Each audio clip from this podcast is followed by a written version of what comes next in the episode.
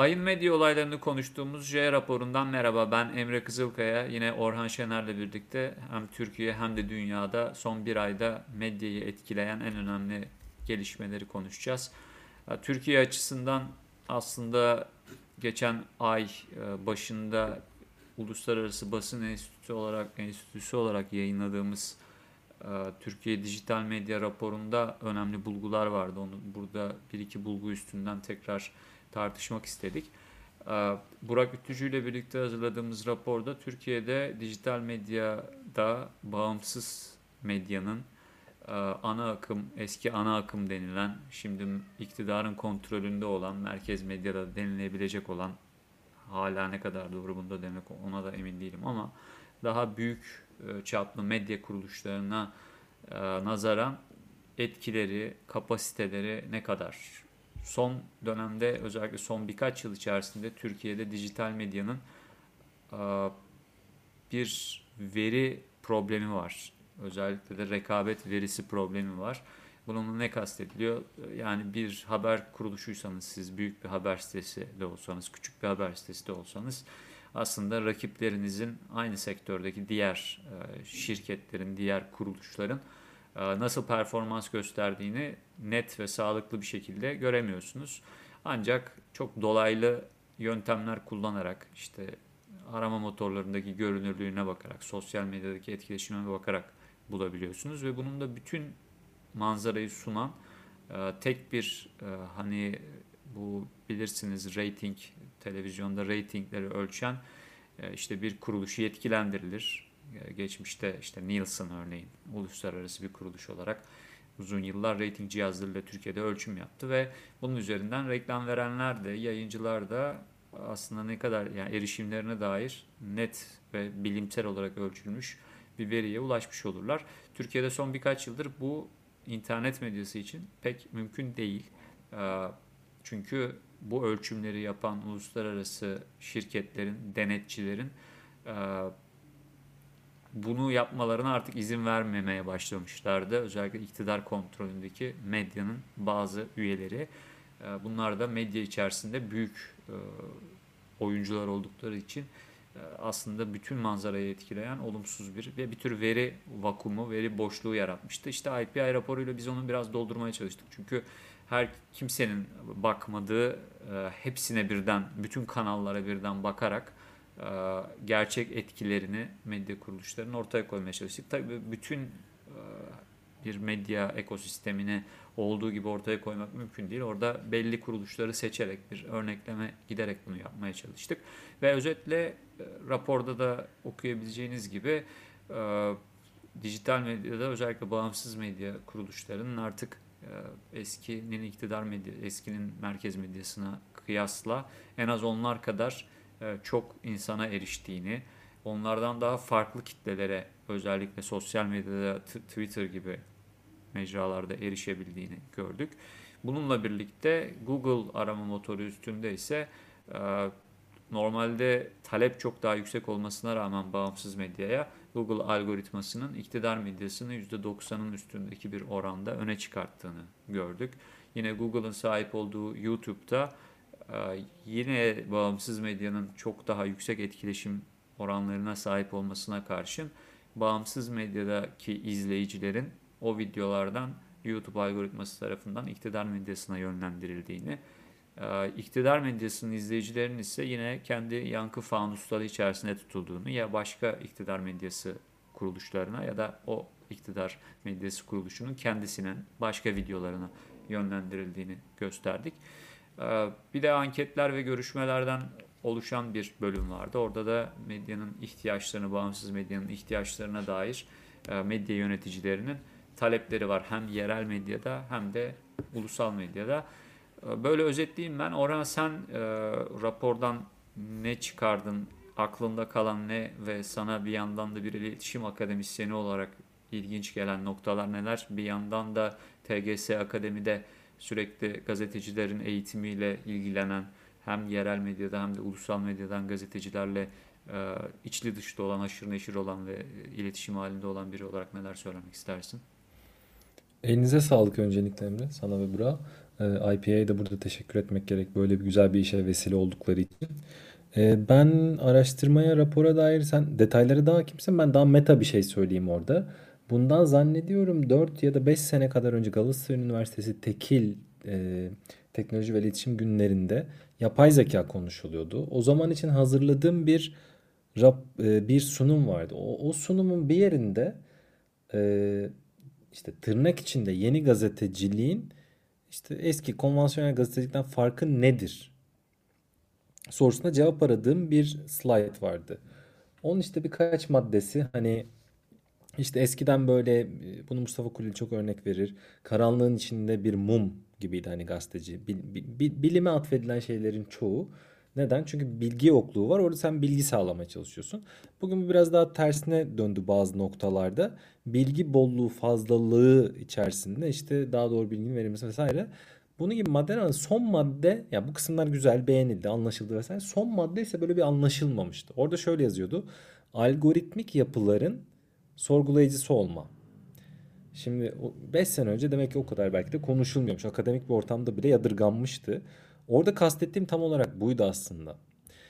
Ee, eskiden büyük medya kuruluşları için eşik bekçisi Nedir? İşte sizin neyi bilip neyi bilmeyeceğinize karar veren birileri var. Yani işte CNN'de ekrana çıkmazsan, Saturday Night Live'da çıkıp saksafon çalmazsan falan ABD başkanı olamıyordun ya da New York Times senden bahsetmezse. Trump mesela bunu kırdı vesaire. Nasıl kırdı? Twitter'ın nasıl bir algoritması olduğunu e, sezgisel olarak biliyordu bunu bir nevi manipüle etti. Teknik manipülasyon değil. Kışkırtıcı şeyler yazdı. İnsanlar çok konuştu. Çok konuşulunca algoritma onu işte bazı paternleri uyduğu için çok paylaştı vesaire. Şimdi bunun gibi yapıların sorgulayıcısı olması gereken insanların en başında gazeteciler ve araştırmacılar geliyor. Bunu halka açıklayacak olan da gazeteciler. Neden? Çünkü bizim şu anda bilgi, informasyona erişimimiz esas olarak senin biraz önce söylediğin gibi büyük dijital iletişim platformlarının algoritmaları sayesinde. Yani bazen fazla anlam atfediliyor olabilir ama şunlar da konuşuldu son tahlilde. İşte Cambridge Analytica skandalından beri Facebook'un algoritmasını insanlara gösterip göstermediği.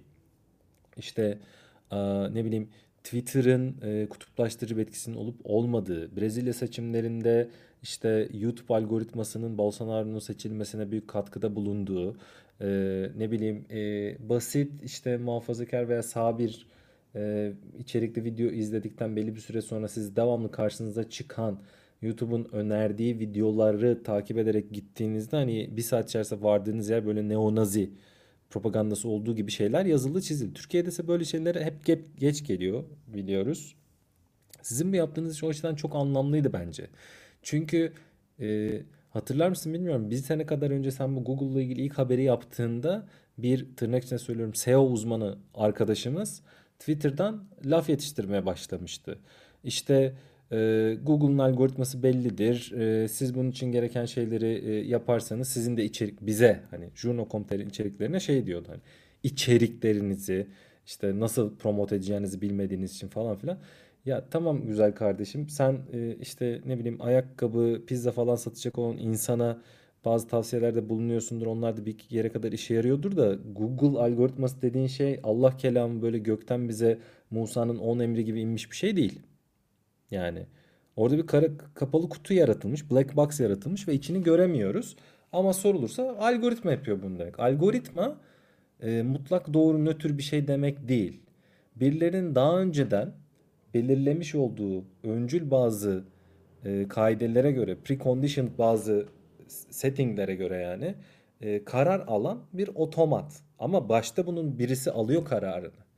Şimdi burada birçok aksaklık da çıkıyor. Ama bu aksaklıklar ABD'de, Batı'da vesaire büyük marketler, pazarlar diyeyim Google için önemli ve bunları düzeltiyorlar. Nedir? Google'un algoritmasını manipüle etmeye yönelik bir davranışta bulunduğunuzda siz Gelip sizi cezalandırıyorlar. Zamanında Milliyet Komitelerinin başına gelmişti. Bu sandbox dedikleri yere attılar. Yani kum havuzuna git sen orada, oyna dediler ve bir gün boyunca Google aramalarında çıkmadı Milliyet Komiteleri. Niye? Çünkü bazı işte SEO hileleri yapıyorlar. Türkiye şu an bu açıdan rezil bir halde. Yani saat kaç, bu akşam maç hangi kanalda, Ramazan hangi gün başlıyor gibi çok temel soruları bile Google'a yazdığında Türkiye'de karşına çıkan sonuç genelde sabah.com.tr bilmem ne falan bu gibi e, tırnak içinde haber kuruluşlarının e, SEO hileleriyle yaptıkları yani özetle insana bilgi vermek değil de Google algoritmasını kandırmaya yönelik yaptıkları hilelerden mütevellit o içerikleri öne çıkarıyorlar.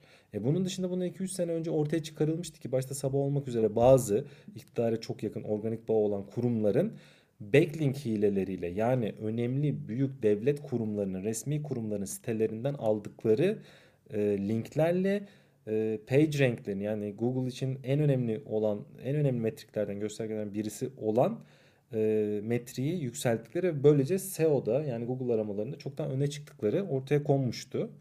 Ama yani bu gibi şeyler biliniyor ama bugün baktığınızda bir değişiklik de çok olmamış. Sen bu işin hani peşini bu anlamda takip ediyor olman en azından bu sorunun varlığını göstermesi açısından önemli oldu. Bu bir. İkincisi bu gündem yaratıldı bildiğim kadarıyla Hani Google'dan işte insanlar da buna en azından farkına vardılar. Umuyorum ki bu düzeltilecektir. Çünkü artık insanlar bilgiye böyle erişiyorlar.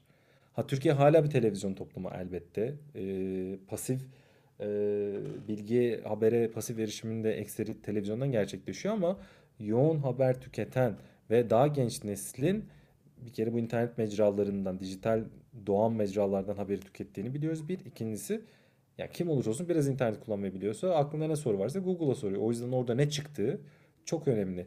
Bu anlamda o e, algoritmik yapıların sorgulayıcısı olma anlamında bu raporunuzu çok önemli buluyorum. Ama onun dışındaki detaylar sende tabii.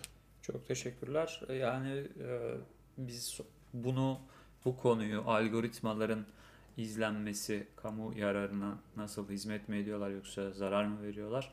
Hem araştırmacıların hem de gazetecilerin dediğin gibi e, mutlaka üstünde durması gereken bir konu bu. Sadece Google değil bütün platformlar açısından e, bu oligopol açısından tekel ol, tek, belli noktalarda tekelleşen bu oligopoli açısından bu böyle.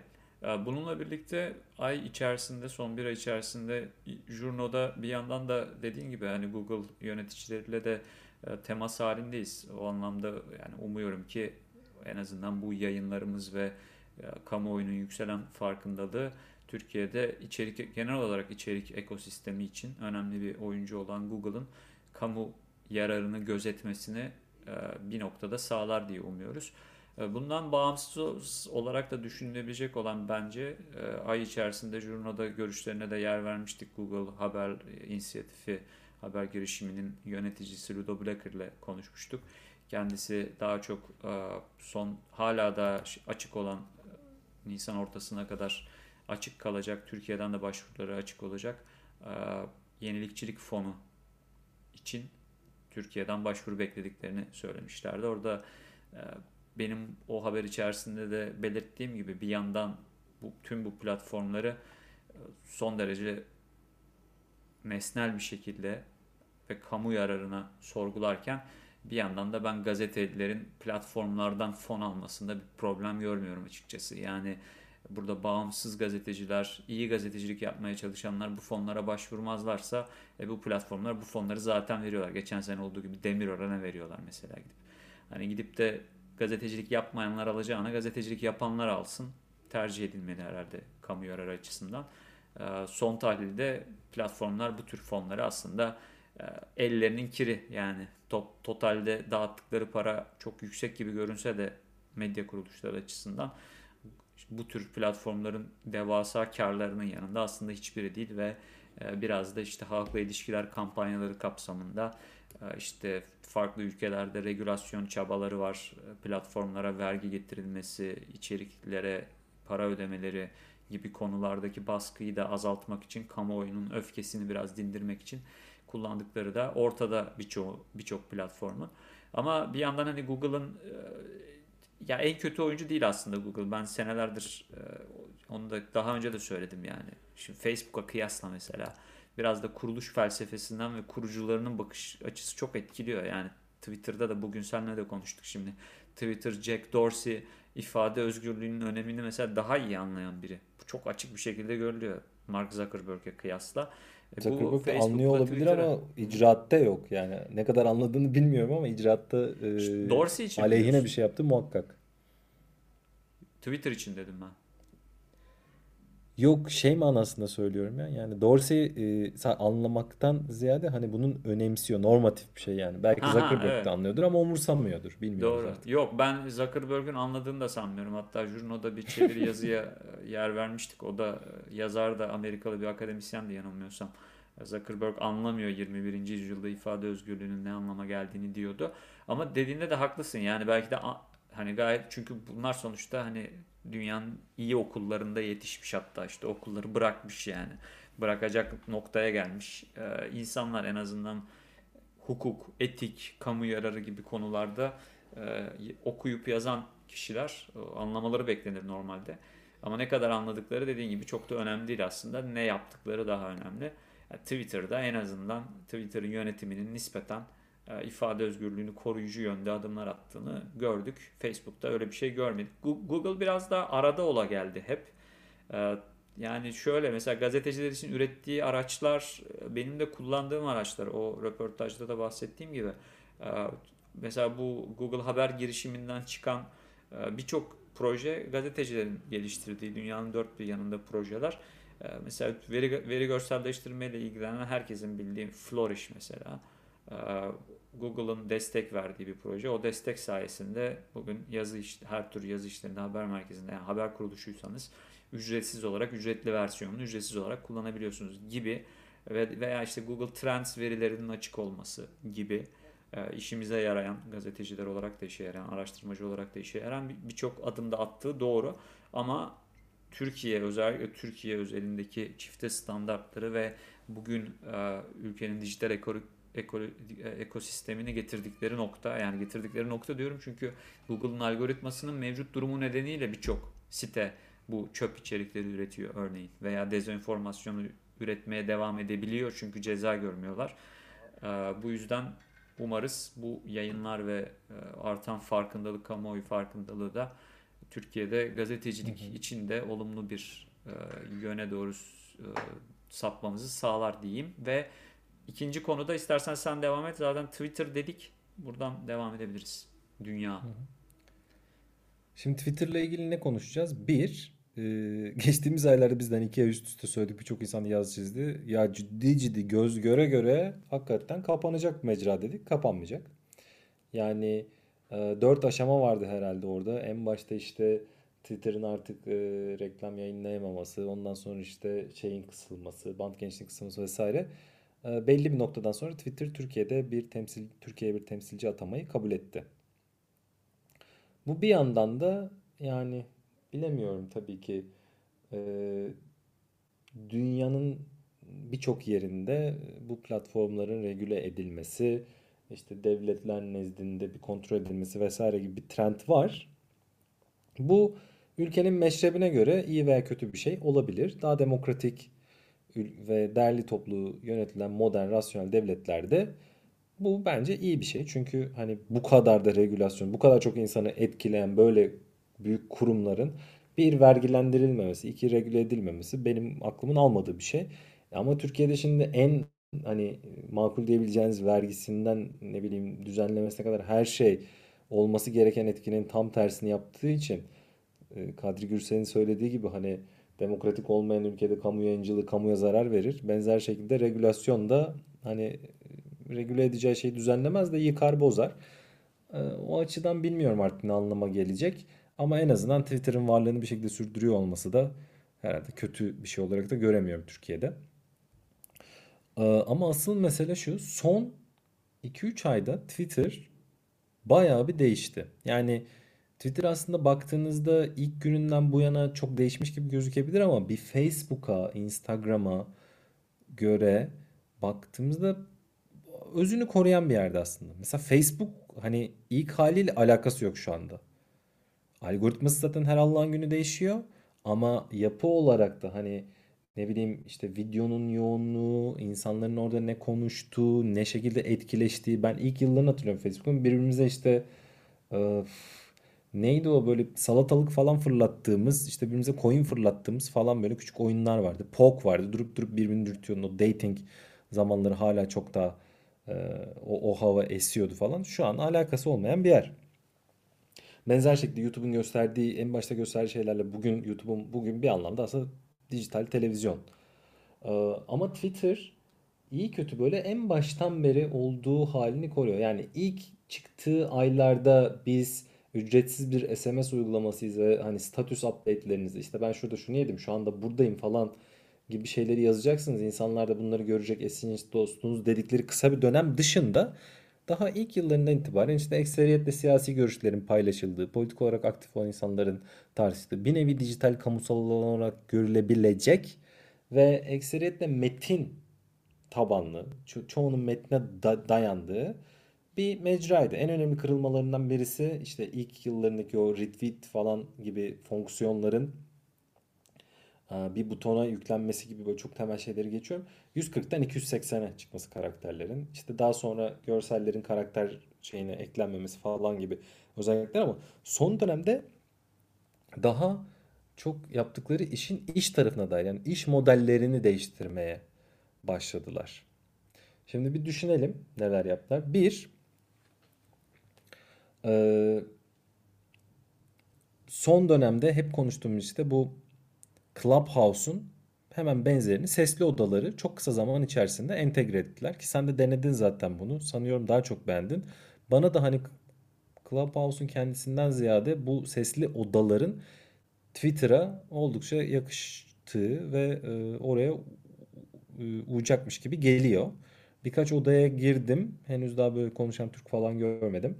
Ama baktığım e, işte dünyadan insanların odaları Clubhouse'a benziyordu ama Twitter'dan gelen kitle zaten böyle şeylere daha alışık olduğu için bana biraz daha uygunmuş gibi geldi. Bu zaten başkasından format alma ya da çalma diyelim yaygın bir şey bu ortamlarda.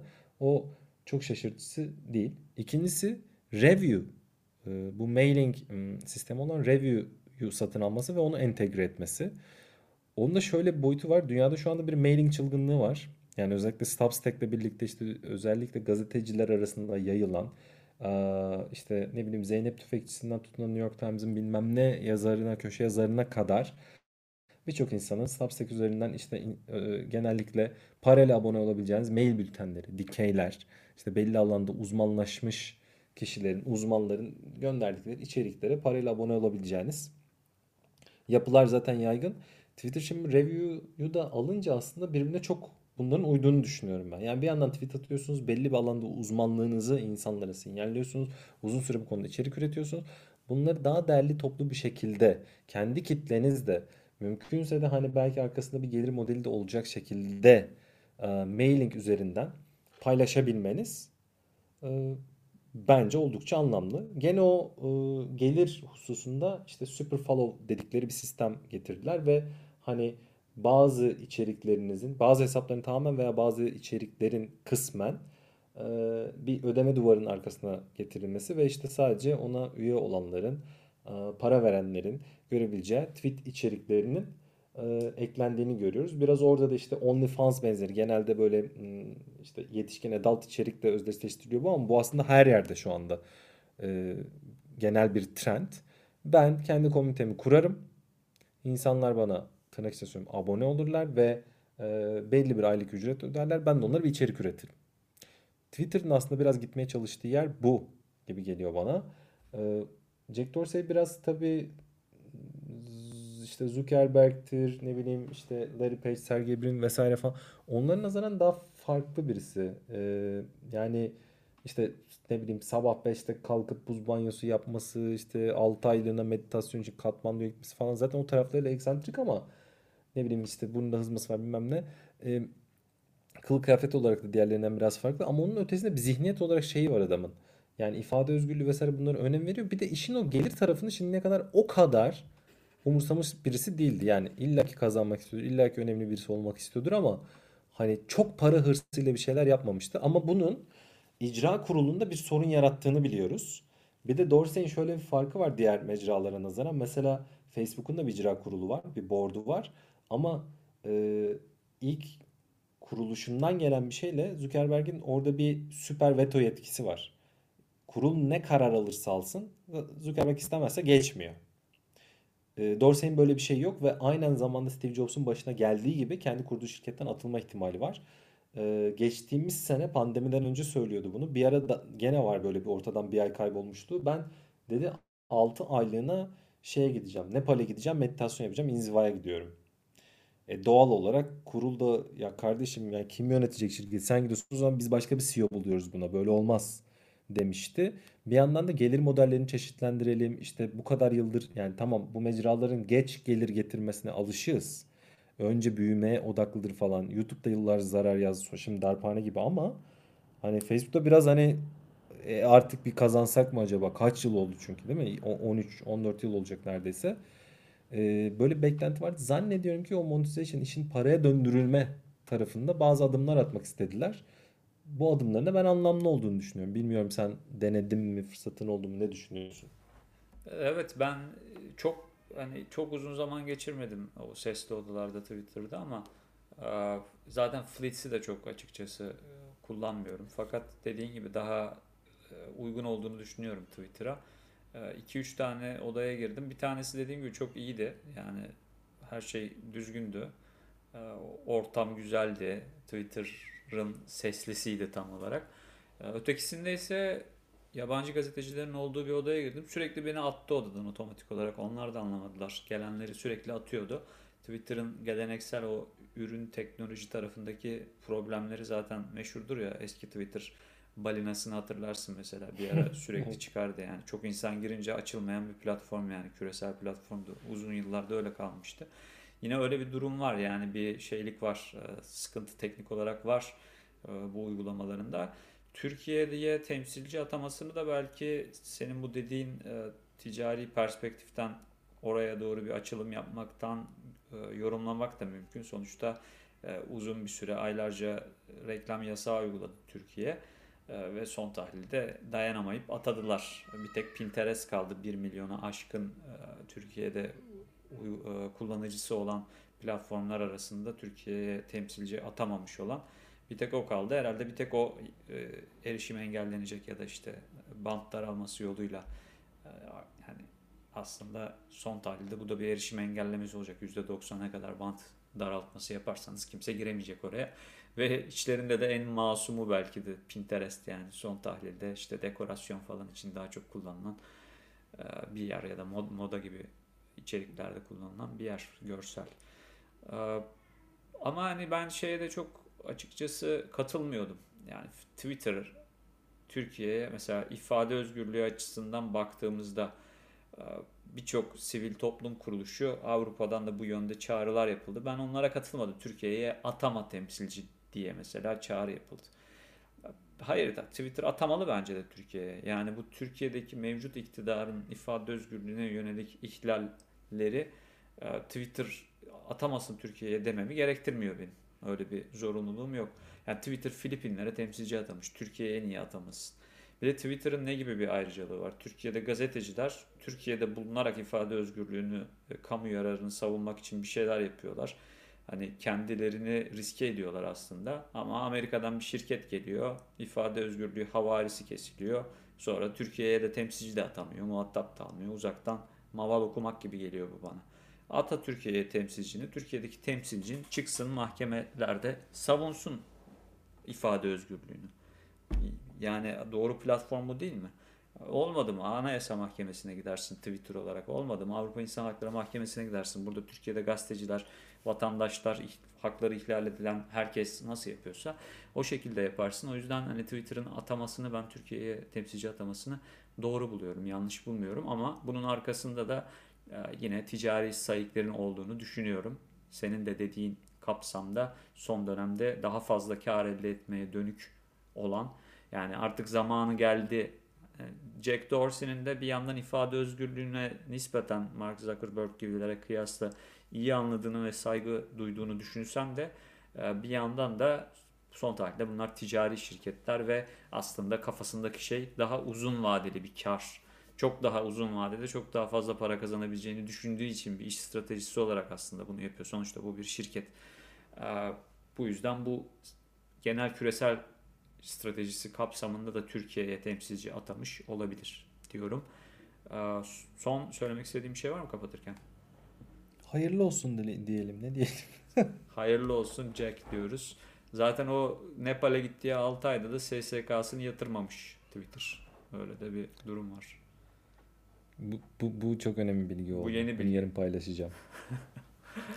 Oldu. Çok teşekkür ediyoruz Orhan Şener ve tüm dinleyenler. Önümüzdeki ay J raporunda tekrar görüşmek üzere. Hoşçakalın. Hoşçakalın.